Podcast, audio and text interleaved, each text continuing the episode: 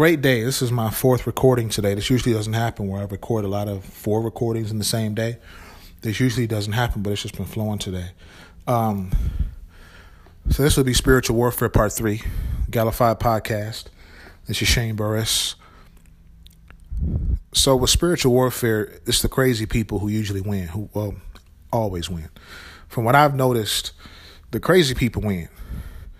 The people who are not timid, reluctant, hesitant, fearful, distracted, bothered, hindered, just those people are the people who get the outcome where people are saying, I've never seen that before.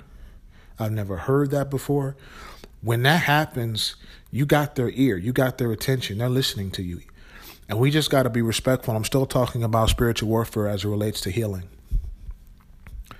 And this can be applied to anything, but as it relates to healing, that person needs you from the end of the 911 call to when the paramedics show up, they need you to be standing in the gap, praying for that person, and just being present. Being present, praying for the person, that's standing in the gap. You don't know who's coming as far as paramedics. Chances are these people are not going to be saved you got to respect them as professionals, but most of the time in the medical field, a lot of these people don't understand the healing anointing. They're not required to study it. So you got paramedics, you got uh, you got the te- you got the um, the nurses, you got the doctors, you got the specialists. These people are professionals. They've been to the best schools, but it's not required for them to understand the healing anointing. And so that's when the church comes in. That's when we step into that position understanding when these people don't know what's going on, it's our job to to, to deal with the invisible enemy because their their machines and their and their education can't figure out what's going on. That's when you step into the world of of uh, spiritual warfare, and all Christians should be familiar with this. Even if you're not masterful at it, you should be familiar with some of the basic principles of spiritual warfare. But that's extremely important when it comes to healing, when it comes to a person being sick, that that gap between the end of the 911 call and when the paramedics show up is important to stay in faith to be present. You know the anointing is on you, you know you're a glory carrier in faith. Your presence praying for that person is important. When they decide to say okay let's take them to the hospital it's still important. From the from the from leaving that position leaving the house leaving that location where that person was treated by the paramedics on their way to the hospital. It's important to be present. If you can ride in that hospital, uh, ride in that ambulance with them, or follow them over there immediately. Somebody jumping in their car and following that ambulance, praying in the spirit, just being present makes a difference. Even when you get to the hospital, of course, you need to be have a. Now look, this this works. You got to understand something about the spirit realm. Demons are intimidated by the anointing and they're tormented by prosperity. And so if you're at the hospital, harmonious, agreeable, faith charged, and you want to make sure I talked about this on part two of making sure that you give everybody a break. You know, everybody can go home and take a shower at some point. Okay, everybody should be able to go home, take a shower, take a nap at home instead of sleeping at the hospital. They can go home and sleep at home you know, giving taking you know giving everybody a break.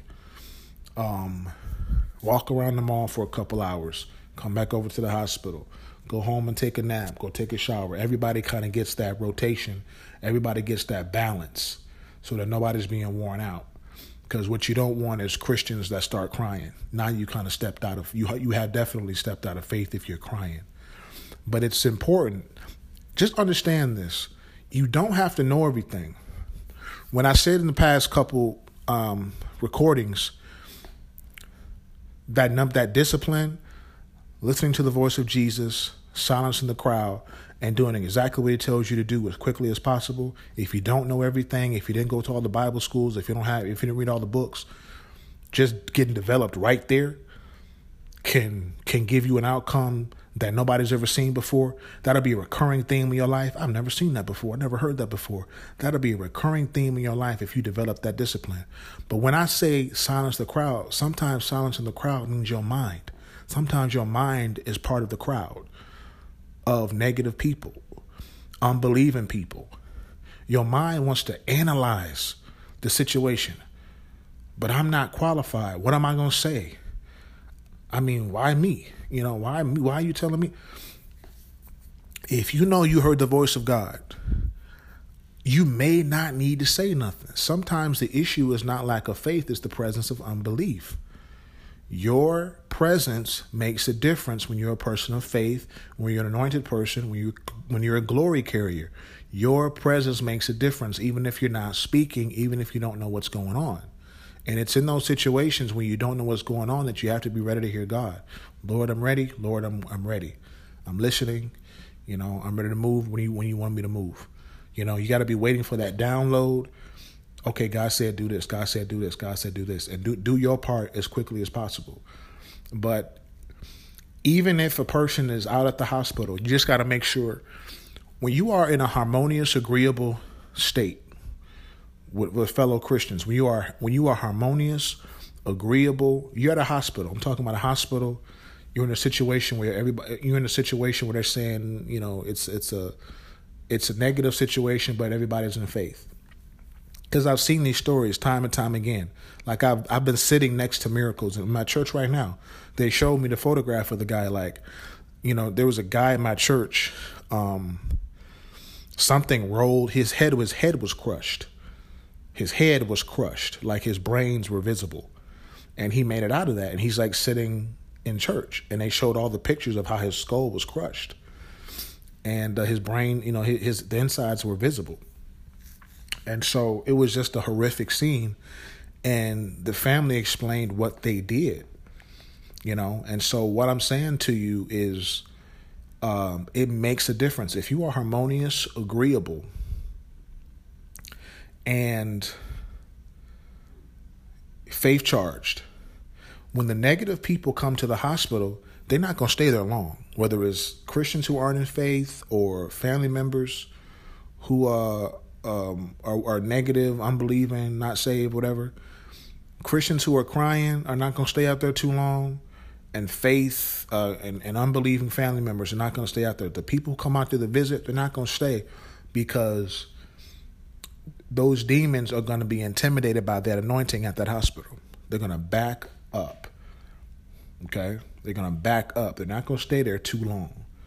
They are not going to stay there too long. If you're in a harmonious, agreeable, you're harmonious, agreeable, faith charged environment, you come in unity. The power of unity is extremely important.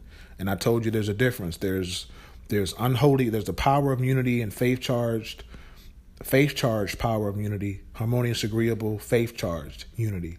And then there's unholy alliance. You shouldn't be alone when you die. You don't want that at the hospital. But if you bring that harmonious, agreeable, faith charged unit to the hospital, agreeable, harmonious, faith charged unity, agreeable, harmonious, faith charged unity, things are going to happen for you that nobody's ever seen before. And it's going to be a recurring theme in your life. The Gallified Podcast. My name is Shane Burris.